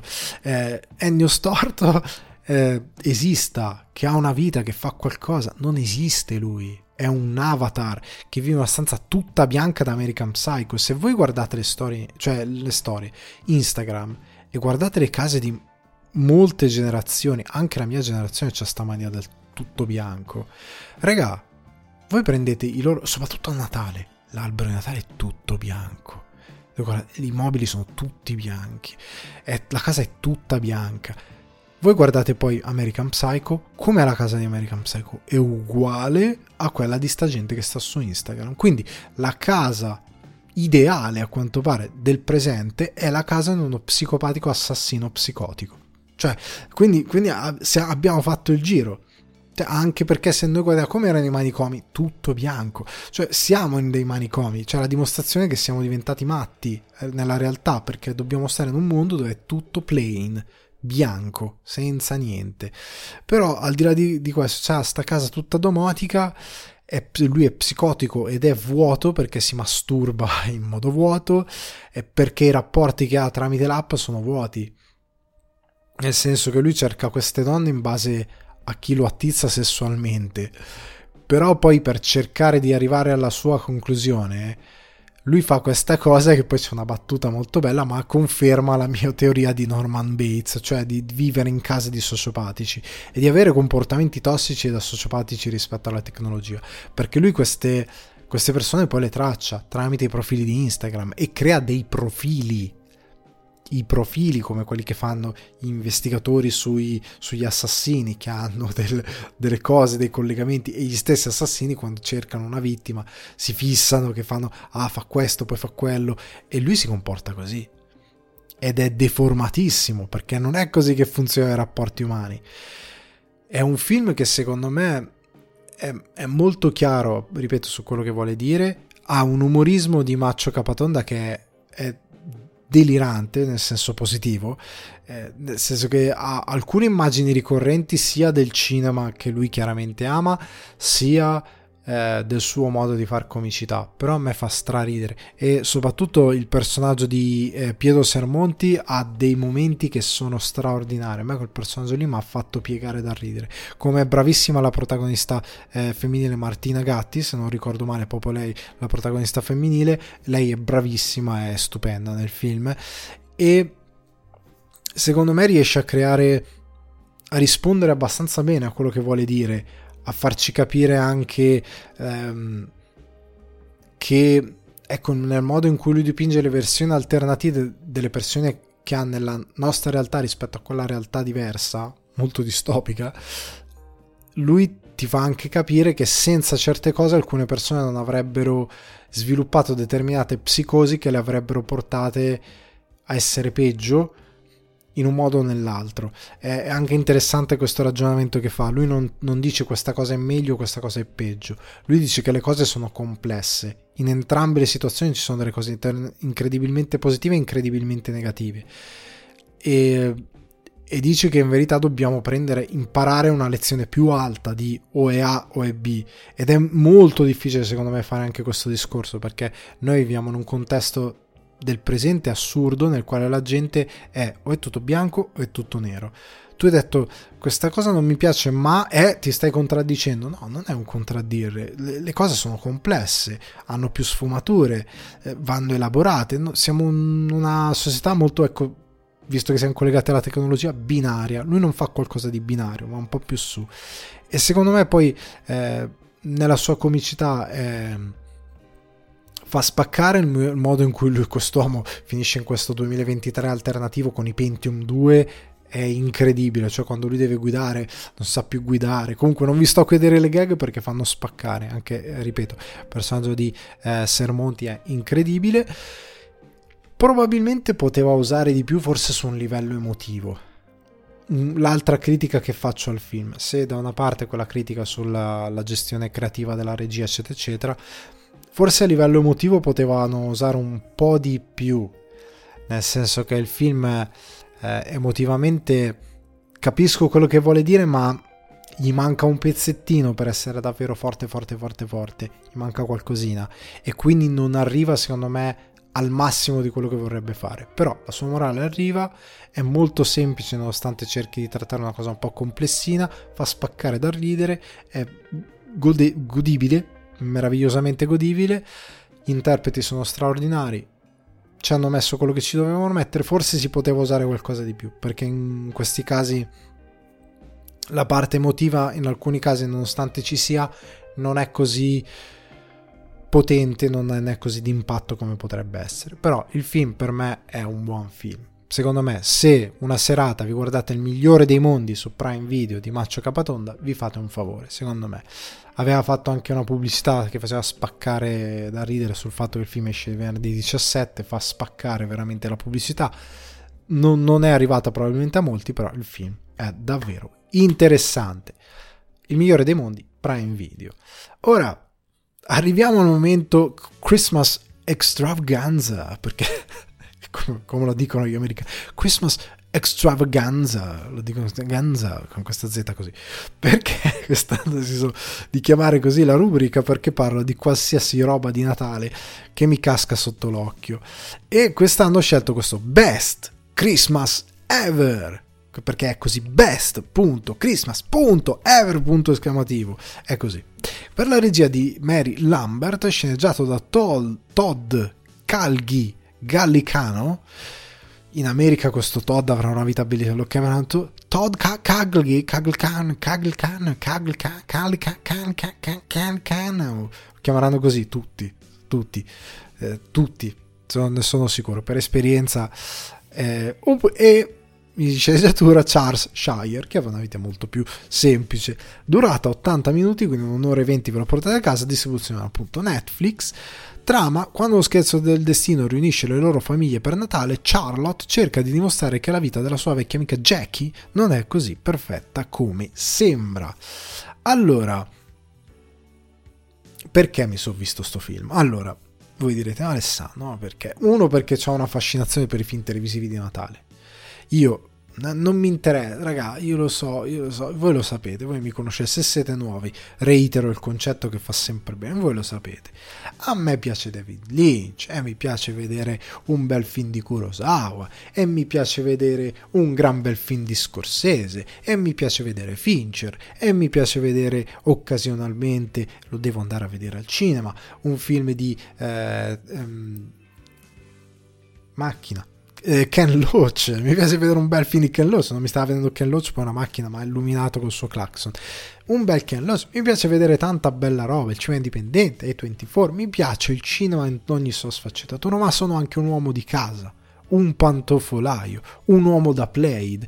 E quando arrivano le feste, questi film televisivi di Natale terrificanti sono il sale della mia terra.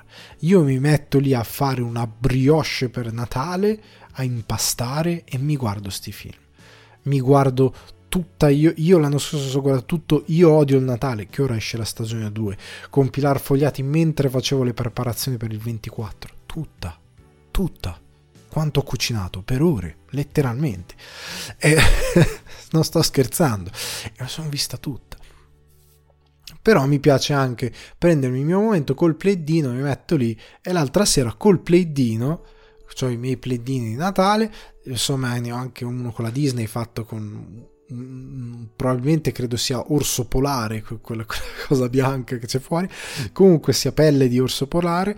Eh, mi sono messo lì ovviamente finta mi sono messo lì a vedere questo film. Perché? Perché io l'ho visto scorrere nel, nel catalogo Netflix e questo Best Christmas Ever aveva ah non aveva come protagonisti Heather Graham Heather Graham e Jason Biggs.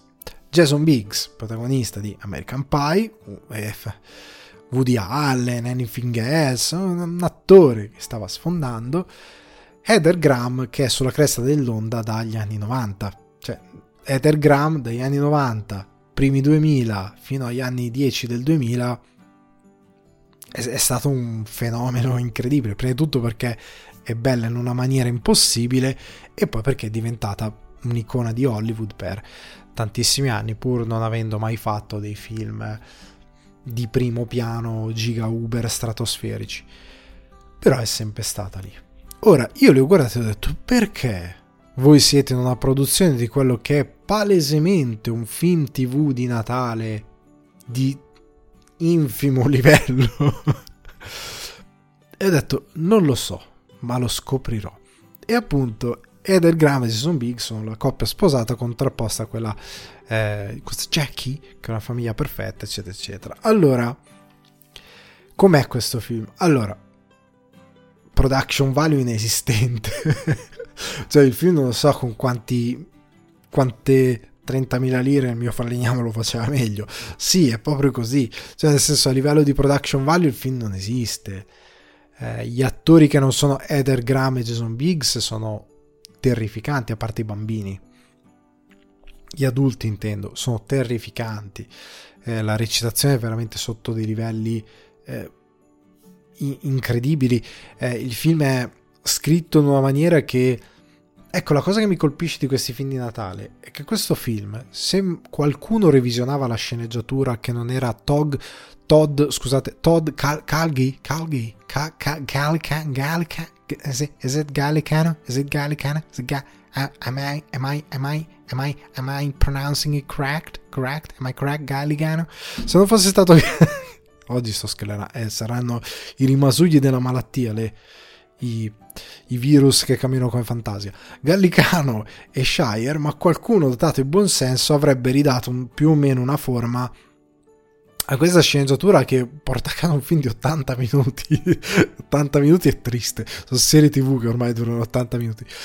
Capisco breve però dagli un minimo di struttura. Questo film è a livello di concept appunto ve lo spiego un po' di più il concept eh, perché la, la, la, la trama trovata su Netflix è tristissima. Comunque sostanzialmente c'è questa famiglia che tutti gli anni manda questa newsletter di Natale per fare gli auguri che è sostanzialmente un modo per dire ah guarda la nostra famiglia ha fatto questo questo quest'altro lo manda agli amici ok? Amici cugini parenti quello che è con le foto ah dalla famiglia cosa fa cosa non fa e questa tipa ha una vita incredibile. C'è la bambina che ha 12 anni è già stata accettata ad Harvard perché è un genio, il marito è un istruttore di arti marziali, bravissimo, incredibile, è un genio anche lui, lei ha salvato il mondo, c'è un altro figlio che è in giro a salvare il pianeta e quindi praticamente loro hanno una vita stupenda.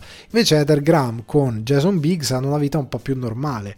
Lui è sostanzialmente architetto slash contractor che compra delle case, le rimette a posto, poi le rivende. Lei è un genio, anche lei è molto intelligente, però lavora per una tech company come diciamo lavoro temporaneo, però non fa mai il salto per fare qualcosa di più perché non sa come investire, come vendere le proprie idee, anche se è molto intelligente e per una come succede in tutti questi film, per un equivoco loro finiscono a casa di questi qua a fare il Natale e rimangono lì bloccati e lei rosicando inizia a dire ma, ma sta tipa non può avere una vita così perfetta. In verità sicuramente ci avrà sotto dello schifo in verità non sarà vero anche se loro arrivano hanno una casa incredibile che tutti vorrebbero avere quella casa lì e, e dice porca miseria. E quindi parte tutta questa situazione perché ovviamente poi come succede in questi film di equivoci Biggs ha, aveva un passato con quest'altra eh, tizia, quindi loro vanno super d'accordo, se vogliono bene, Ethergram inizia a rosicare sempre di più. Il plot l'abbiamo visto duemila volte, è un plot appunto classico che se però gli dai un attimino di dignità a livello narrativo e anche come idea di messa in scena, tipo sul finale c'è un'idea narrativa che sicuramente era in sceneggiatura e che poi messa in scena fa ancora più schifo, che ho detto ma qua se uno andava, eh, Todd, i calli dei, del pellicano, lo chiamiamo così, e Ch- Charles, andate un attimino, ma si può scrivere una scena, un, una sequenza così?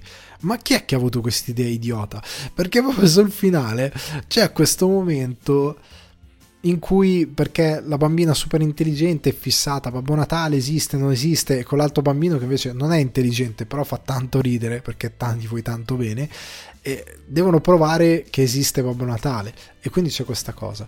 E alla fine c'è una chiosa per risolvere questa questione stupida, proprio stupida, perché poteva sembrare una cosa super cheesy perché questi film sono super melensi però ris- ha anche un risvolto altro che non vi sto qua a dire che è veramente idiota, che invalida quella cosa che hai pensato prima. E tu dici scusa ma a livello narrativo non poteva andare avanti senza la cosa cheesy e poi bam mettere quell'elemento un po' sopra le righe, un po' assurdo per risolvere quell'altra questione? Che è comunque out of the blue perché nel resto del film questa cosa non esiste si poteva mettere quell'elemento fantastico a monte del film per, per, per realizzare questa situazione, per portarla avanti e poi es- evolvere il film in un'altra maniera, renderlo anche un po' più accorato. Però bisognava avere due sceneggiatori che erano in grado di sostenere questo nome, cioè nel senso di essere degni di questo nome.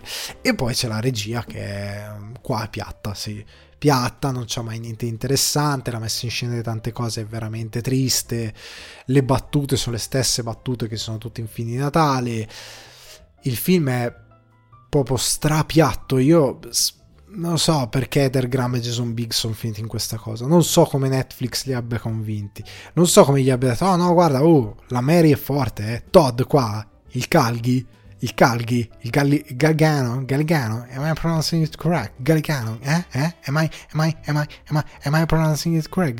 Galgano, Galgano, uh, breaks, spac. non lo so come gliel'hanno venduta. Però eh, he's, a, he's, a, he's a tough motherfucker. Eh, non so come gliel'hanno venduta per convincere a fare sta roba. Forse perché 80 minuti, un'ora e 20 l'hanno girato in un weekend. Non lo so perché è veramente, è veramente basilare il film. Però sta di fatto che se ci sono finiti ho detto io lo voglio vedere. Però questo era un test drive. Però vi assicuro, da settimana pro- prossima tra Elf e probabilmente qualcosina che ci butto nel mezzo perché dovrebbe uscire un'altra cosa molto bella vi porto roba un po' più centrata magari ecco, magari facciamo così. Nella nuova rubrica che non mi ricordo mai come si chiama, che non dovevo parlarne, eh, mi pare, per i Patreon, per tutti i Patreon, tutti, tutti i Patreon, dal tier più basso a quello più alto, non è come titoli di coda che va dal tier centrale in alto, magari vi porterò un film brutto di Natale e ne parlerò liberamente facendo spoiler, sapete come funziona e quindi si riderà insieme magari e in puntata magari vi tengo qualcosa di carino. E quindi questo è il nostro amico Best Christmas Ever che è scritto da non lo dico più, non lo dico più che è Garigano, Garigano, Garigano, ok. Quindi chiudiamo questo momento di follia. E ora con sommo piacere invece passiamo a C'è ancora domani per la regia di Paola Cortellesi, la sceneggiatura di Furio Andreotti, Giulia Calenda, Paola Cortellesi, durata 118 minuti, quindi un'ora e 58 minuti, distribuzione italiana di vi- distribuzione senza italiana di Vision Distribution. Trama, ve la leggo con sommo gusto ed è lunghissima, non so perché avete scritto una trama così lunga. Comunque, Delia, Paolo Cortelesi, è la moglie di Ivano, e Ivano non meritava nome, non meritava sapere che Ivano è Valerio Mastandrea, lo diranno più avanti.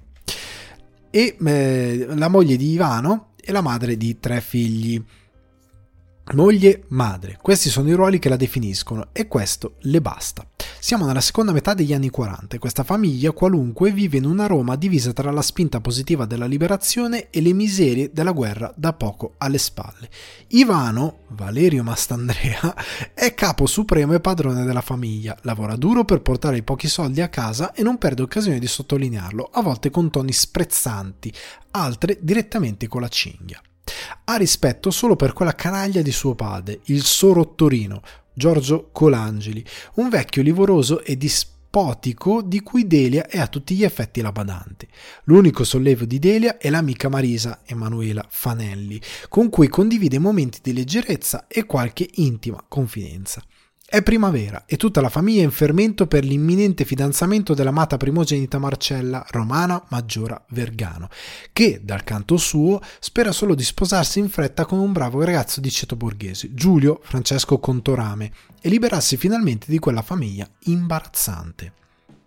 Anche Delia non chiede altro, accetta la vita che le è toccata e buon matrimonio per la figlia e tutto ciò a cui aspiri. L'arrivo di una lettera misteriosa, però, le accenderà il coraggio per rovesciare i piani prestabiliti e immaginare un futuro migliore non solo per lei. Oh! Parliamo di questo eh, C'è ancora domani prodotto da Mario Gianani e Lorenzo Gangarossa per Wildside, con appunto il cast, l'abbiamo visto, Paola Cortellesi, Valerio Massandrea, Romana Maggiora, Vergano, Emanuela Fanelli, Vinicio Marchioni, bravissimo, anche lui me piace sempre quando è a schermo. È il quinto incasso al momento, e credo rimarrà così, se non arrivare addirittura al quarto posto, e ora vi spiego perché, del 2023, perché oggi, eh, dati di Cinetel che ho consultato questa mattina, eh, è a quota 18 milioni. Settimana scorsa era a quota, a quota tipo 13 milioni. Adesso è arrivato a quota 18 milioni. Dal 26 ottobre, non sia, quasi ancora prima di raggiungere il mese in sala, è a 18 milioni, dietro a Super Mario Bros., uno dei titoli che ha incassato di più quest'anno, che è a quota 20 milioni. Quindi eh, sta incassando uno sproposito. È un enorme successo per il botteghino italiano e mi viene a pensare, ma si può punire chi ha fatto il trailer? perché punire in modo benevolo, però punitelo. Perché la mia, la mia eh, mio take sul film è molto positivo, ve lo anticipo. Però appunto, chi ha fatto il trailer ha fatto un trailer orrendo. Mi dispiace, però io dal trailer questo film non gli avrei dato un euro. Perché il trailer, secondo me, lo smonta. Ma lo smonta nel senso che, come dicevo prima, il trailer è un oggetto promozionale e lo devi fare un pochettino meglio.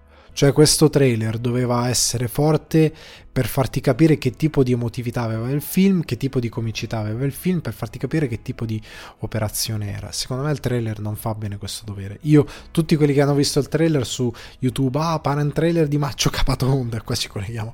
Perché effettivamente è così, ma perché il ritmo del trailer, di come vengono date le battute, di cosa viene inserito, non, non funziona non funziona così bene, non gli rende giustizia, il film è infinitamente più bello e non ti porta a dire mm, io se fosse stato solo per il trailer non sarei mai andato a vederlo, non avrei avuto alcuna curiosità, quindi come oggetto promozionale per me il trailer è un fallimento.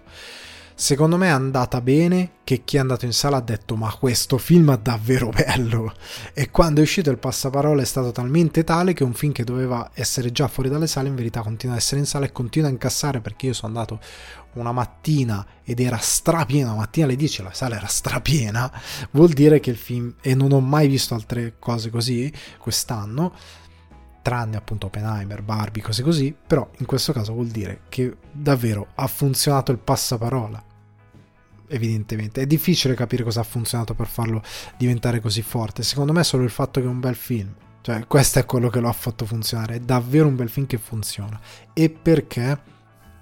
Allora, parliamo di um, una cosa. Ecco, tratto prima un piccolo aspetto tecnico a livello di regia. A livello di regia c'è un'estetica, che è quella del bianco e nero. E secondo me questa scelta è sia di comodo sia narrativa. Perché di comodo? Di comodo perché secondo me a colori questo film non avrebbe dato, eh, non sarebbe stato così credibile. Probabilmente, guardando anche il set dove è la casa, di, della casa, eccetera, eccetera, a colori quella casa lì non avrebbe avuto la credibilità che ha in bianco e nero con un formato visivo diverso. Secondo me l'idea di farlo in bianco e nero con un formato che ricorda un cinema di un'altra epoca è più funzionale per portarci all'epoca che vuole dipingere. Cioè, siamo. Siamo. È una sorta di post Roma città aperta, o comunque vicino in quel momento storico, e vuole portare l'italiano indietro a quel, a quel momento storico. E la cosa che rende ancora più interessante la scelta di questo bianco e nero è che lo porta indietro ma lo porta avanti, nel senso che il film è molto più moderno di quanto il formato voglia, far, eh, voglia suggerire, perché Paolo Cortellesi secondo me in modo molto intelligente, poi messo in scena lavorando col direttore della fotografia eccetera eccetera, fa una cosa molto intelligente, ovvero che non si ferma al passato perché a livello di stilemi di regia e di eh, narrazione cioè co- modi in cui muove la macchina, eccetera, eccetera, per inserire anche la comicità rispetto al dramma, eccetera, eccetera, il film è molto moderno. E quindi ha anche dei temi e delle soluzioni molto moderne, e quindi c'è una sorta di eh, cortocircuito voluto e che funziona strabene all'interno del film di quello che vedi a livello di impostazione visiva e quello che poi il film effettivamente fa. Perché il film vuole dare un angolo di lettura di quel tempo, di quelle donne in quel tempo che eh, sostanzialmente altrimenti, eh, cioè no, che noi non abbiamo avuto, perché noi abbiamo dato a quelle donne in quel periodo storico, per quello che facevano, eccetera, eccetera, un peso completamente diverso rispetto invece a quello che hanno avuto. E quindi la Cortelesi, volendo spostare la, la lettura e dando un'altra chiave di lettura che è comunque veritiera e che non è comunque falsa, fa una cosa che è stra intelligente giocando con l'aspetto visivo e l'aspetto tecnico. Quindi solo per quel, questa cosa che è riuscita a fare per me merita delle grandi lodi. E quindi la sua voglia è quella appunto di riscrivere qualcosa che nel passato è stato anche addolcito, però non rendendo amaro le cose palesemente amare, ma rendendo incredibilmente eh, dolci e, e, e, e, ammirevoli le cose che non sono state raccontate. Questa è una grande intuizione e poi ci arriveremo perché. Ehm, quindi quella che potrebbe anche sembrare una scelta stilistica perché magari a livello di production value il film non, non rendeva a colori, però anche a livello di bianco e nero probabilmente ha un senso anche a livello di messaggio. Cioè senza probabilmente un sen- ha sicuramente un senso a livello di messaggio magari io ho fatto una, una, super lettura che non era stata intesa ma secondo me un pensiero di questo tipo ce l'hanno anche messo. Quindi secondo me sono stati bravi. E il film tecnicamente è un ottimo film. Di cosa parla? Questo c'è ancora domani e perché mi è piaciuto tanto. Allora come dicevo, noi abbiamo questa lettura delle, delle donne di un'altra epoca di queste donne che hanno ricostruito l'Italia come donne di ferro, no? Noi siamo in questa distopia del questo pensiero non distopico, distorto che abbiamo delle donne di un'altra epoca dove tutti ridiamo pensiamo ah le nonne, le nonne, c'è una generazione che dice ah la mia nonna, la mia nonna, la guerra, le cose che faceva, ne parlano con un romanticismo incredibile e molti di questa generazione poi hanno effettivamente un rispetto enorme per la donna nel presente, cioè nel senso che avendo avuto dei esempi di donne così forti trattano le donne con un enorme rispetto nel presente, perché hanno visto davvero quello che hanno fatto. Però siamo anche una società che, ah, le nonne così, ma le nonne sono associate alla torta, alla torta di miele, al tiramisù, alla, alla, alla, coscetta di pollo saltata col sugo e le olive buone nella padella, ma non sono mai associate a un determinato rispetto che meritavano. E quindi anche la donna del presente è trattata come se fosse come se non avesse avuto in, ve- in verità quell'enorme presenza super nobile in un periodo storico così delicato e complesso come è stato quello del post guerra eh, in Italia. E quindi il film racconta in verità con una sua chiave di lettura che è la chiave di lettura che mancava non è che non è stata mai eh, non c'era non è che è falsa, è una chiave di lettura che non è stata manco mai presa, è stata messa in un cassetto nascosta, non se ne parla. Si dice, ah sì, le nonne, queste donne di ferro, però effettivamente la cosa rimane lì a livello pop, non esiste tanto questa, questa eh, racconto, oppure se esiste spesso in modo molto drammatico e pesante e secondo me non aiuta nel dare la narrazione eh, che doveva dare. In verità la Cortellesi cosa fa? Racconta questa donna che fa parte di tutte quelle altre donne che hanno rimesso in piedi un paese, hanno contribuito e, mm, e, e pone eh, una morale riguardo determinate scelte di principio. Eh, eh nel senso che eh, questa, questa donna che è costretta ad essere solo madre, badante, gli viene continuamente detto che non vale niente, viene picchiata, eh, subisce delle cose orribili però ha un'idea ben precisa di cos'è la cosa migliore. Cioè ha un'idea ben precisa nel suo essere eh, conscia di avere dei limiti, di cose che sa, di cose che non sa, però in base al male che subisce ha perfettamente bene in mente cosa sia il bene, cosa deve essere il bene. Quindi ha idea di cosa lei può subire per garantire che quella cosa positiva e quel bene accada.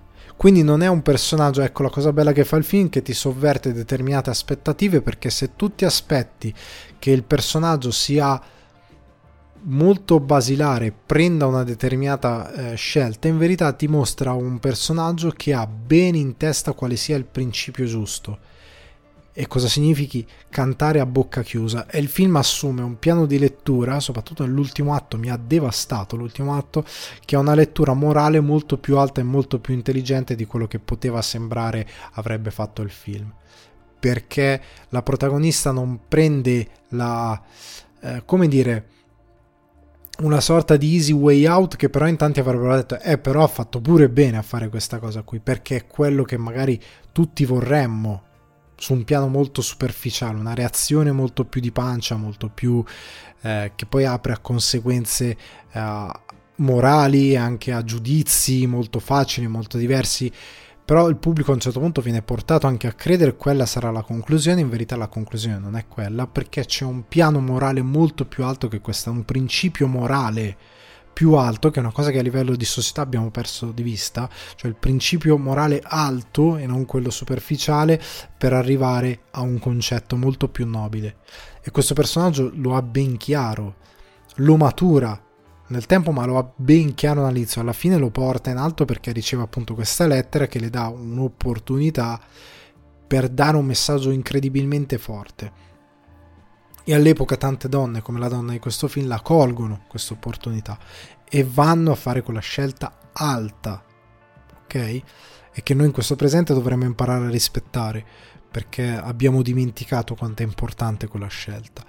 E, e il film è molto bello perché nel raccontare questa donna, come dicevo, lei viene picchiata, però la Cortellesi, in messa in scena o in sceneggiatura, quello che fa è che è molto probabilmente facile andare sul dramma della, del, del, del, gesto orribile che è la, la, quel tipo di violenza, oltre al fatto che lei subisce vari livelli di violenza a livello prima di tutto psicologico, a livello sociale.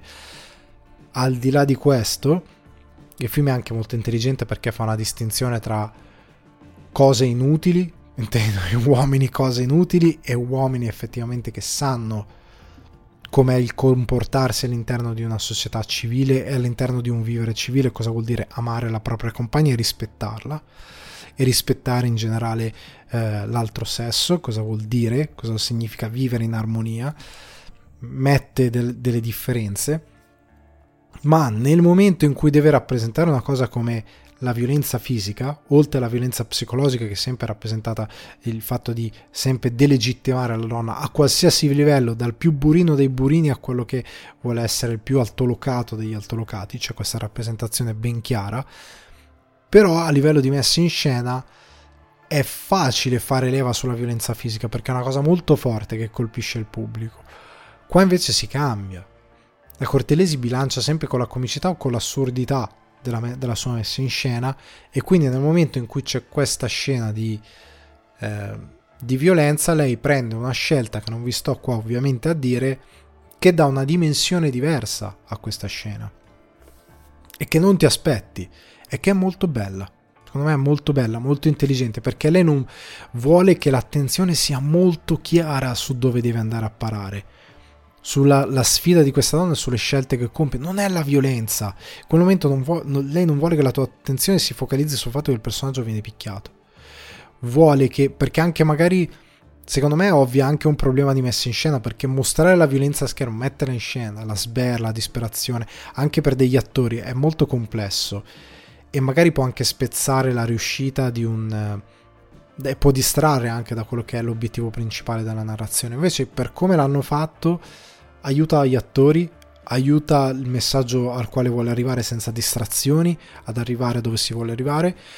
E secondo me prende una scelta molto, molto, molto ganza. Ho apprezzato tantissimo il lavoro che ha fatto la Cortellesi con quella situazione. Come apprezzo che nel descrivere cose comuni di quell'epoca, cioè ehm, l'idea dell'amore, cosa significa l'amore, che opportunità può dare, le illusioni dell'amore, poi cosa avviene una volta che si entra nel matrimonio, nel raccontare certe cose, nel raccontare queste storie drammatiche, io l'ho visto anche con eh, eh, dei miei nonni, ah, l'amore perduto, che era l'amore vero, eh, questo dramma che, che, che, c'era all'epoca, perché magari per determinate costrizioni non si poteva fare certe cose o si perdevano certe occasioni, eccetera, eccetera.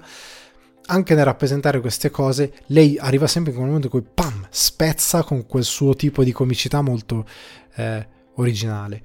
E mi piace anche come lei ha questo soldato americano che lo vuole aiutare, c'è questo attore che parla in, amer- in inglese americano, che, che, che, le parla, lei non te capisco. È molto bello anche il rapporto che hanno tra questi due personaggi, anche il tipo di... ecco, fa vedere anche la moralità del soldato americano, il soldato americano che comunque è un ultimo e quindi ha una moralità superiore probabilmente anche perché lui stesso in quanto ultimo capisce, eh, ha una, ha una eh, intelligenza emotiva superiore perché lui stesso subisce determinate cose. Quindi è anche molto intelligente per come costruisce i personaggi come li mette insieme. Secondo me ha fatto un lavoro molto bello.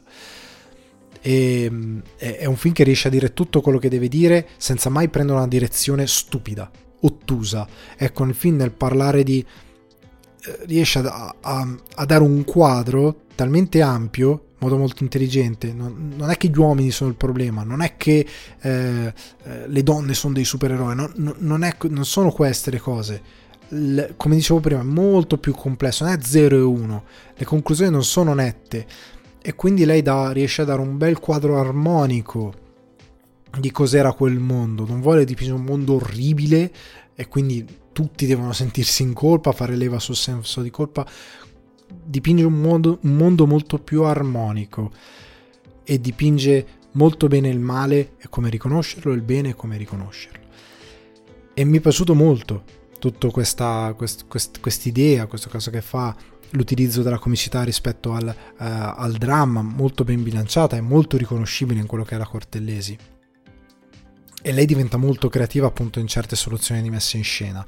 Um, oltre al fatto che lei è bravissima lungo tutto il film, come sono bravissimi anche tutti gli altri attori. Eh. Vinicio Marchioni, Emanuela Fanelli è straordinaria, anche la, l'attrice che fa la figlia, che se non ricordo male appunto Romana Maggiora eh, Vergano, è bravissima a interpretare il ruolo, sono dei momenti, anche l'attore che fa il suocero, oddio lo devo ripescare, dov'era il signor Torino Giorgio eh, Colangeli, anche lui fa questo personaggio che anche lì sono dei momenti di comicità grottesca che sembra dire al figlio non fare questo e poi bam dà lo schiaffo è molto bello. Eh, secondo me il sceneggiatore ha fatto un gran lavoro. Poi anche a livello di recitazione la miseria dei personaggi miseri per, per come è limitata e terrificante la loro morale quel, la miseria eh, sotto quel punto di vista eh, la perpetua che, la, la scena perpetua che piange è bellissima io sono morto comunque sta di fatto che eh, torno un attimino nei ranghi essendo più ordinato. Il film mi è piaciuto moltissimo, sia su un piano tecnico, un piano di scrittura, un piano di poetica di quello che vuole dire, di come è stato realizzato, state tutti davvero eh, straordinari nel, nel, nel realizzare eh, C'è ancora domani e l'utilizzo delle musiche.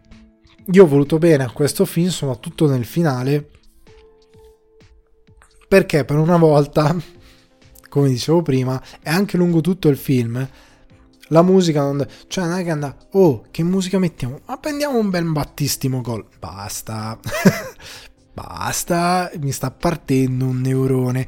Lungo tutto il film anche un modo di spezzare, come dicevo prima, un aspetto visivo di un'altra epoca per portarci a un'epoca eh, italiana diversa, per raccontare un'Italia diversa, per raccontare determinate cose yada yada come detto prima, ma spezziamo con qualcosa, un utilizzo della musica più postmoderno, ma soprattutto anche in un momento il finale non vi posso dire niente, però c'è una determinata canzone che entra nella messa in scena, esattamente come la scena del, de, della violenza domestica ha una sua creatività, anche qua ha una sua creatività. E siccome ho letto che il film lo state portando all'estero, se mi ascolta qualsiasi qualcuno di, di, di distribuzioni, mettete dei sottotitoli per la canzone. In quella scena, almeno nel finale, almeno nel finale, mettete quella canzone come fanno i film stranieri che quando vengono portati in Italia se c'è una scena con una canzone ci sono i sottotitoli lì mettete sottotitoli traducete la canzone in inglese altrimenti chi è al cinema sente non capisce l'italiano e non capisce zero di quello che sta accadendo a schermo e la scena perde completamente di potenza perché non sanno cosa succede se gli mettete un bel sottotitolo, spero che qualcuno... Lo dico perché qualcuno dirà, ma è ovvio, fermi. Um, assumption is the mother of all fuck up. Cioè, la, la, la, assumere che qualcosa sarà fatto effettivamente come deve essere fatto per logica è la madre di ogni cazzata. Quindi, come diceva sempre un mio amico. Quindi io lo dico perché non si sa mai nella vita, però un sottotitolino in quella scena se lo portate all'estero è d'obbligo, altrimenti nessuno capisce che stracazzarola succede in quella scena, che è realizzata in modo creativo per quanto semplice molto bene e quindi ok. Quindi chiudendo, perché se no sto qui a parlare un decennio di questo film perché mi è piaciuto veramente tanto sul finale ma anche commosso perché il messaggio è talmente potente, talmente bello, anche le cose che fa questa donna che si deve sentire dire che non fa niente, che è inutile, che è una pezza da piedi, che subisce, che non è capace, che fa 722 lavori e guadagna come se ne facesse mezzo perché è donna. Si deve sentire dire le peggio cose però lei manda giù il rospo perché i mezzi che ha a sua disposizione sfortunatamente sono tragici, manda giù il rospo, scusate, il momento storico è terribile, manda giù e prende delle azioni per la sua famiglia, per il futuro, per, per, che sono oltre lei. Il personaggio è quella classica rappresentazione eh, di quando si dice una persona davvero saggia, una persona che ama davvero il futuro, è quella persona che pianta il seme di un albero alla cui ombra potrebbe non sedersi mai.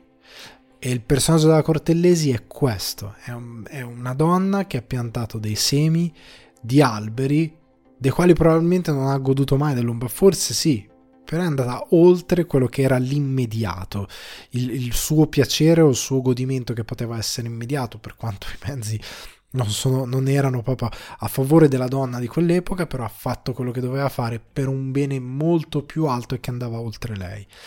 Film meraviglioso, io l'ho trovato stupendo, lo rivedrò sicuramente appena ne avrò eh, occasione. Mia moglie non è potuta venire al cinema con me perché noi lavoriamo, abbiamo il bambino, viviamo da soli nel, nel, nel, senza un cazzarola di nessuno che ci aiuta, quindi comunque non l'ha potuto vedere, lo, io lo farò vedere quanto prima possibile appena verrà distribuito anche in televisione perché è un film meraviglioso e secondo me dovreste farlo vedere a chiunque nelle scuole, dovunque, lo dovete proiettare nel, nel su, su TikTok mettendo una pubblicità di quanto dura il film?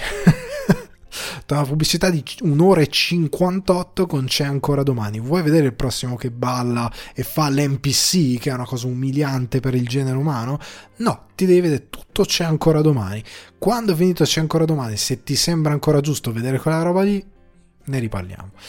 A questo punto io ragazzi e ragazze vi saluto, eh, la puntata si conclude, vi ricordo che potete supportare sul divano di Ale le mire di espansione per una baita natalizia di cannella e marzapane eh, migliore, potete farlo su patreon.com slash sul divano di Ale, altrimenti tenete a mente che sul divano di Ale è un confortevole piacere da condividere con gli amici appassionati di cinema e televisione che potete trovare su Spotify, Apple Podcast, Amazon Music e Daycast.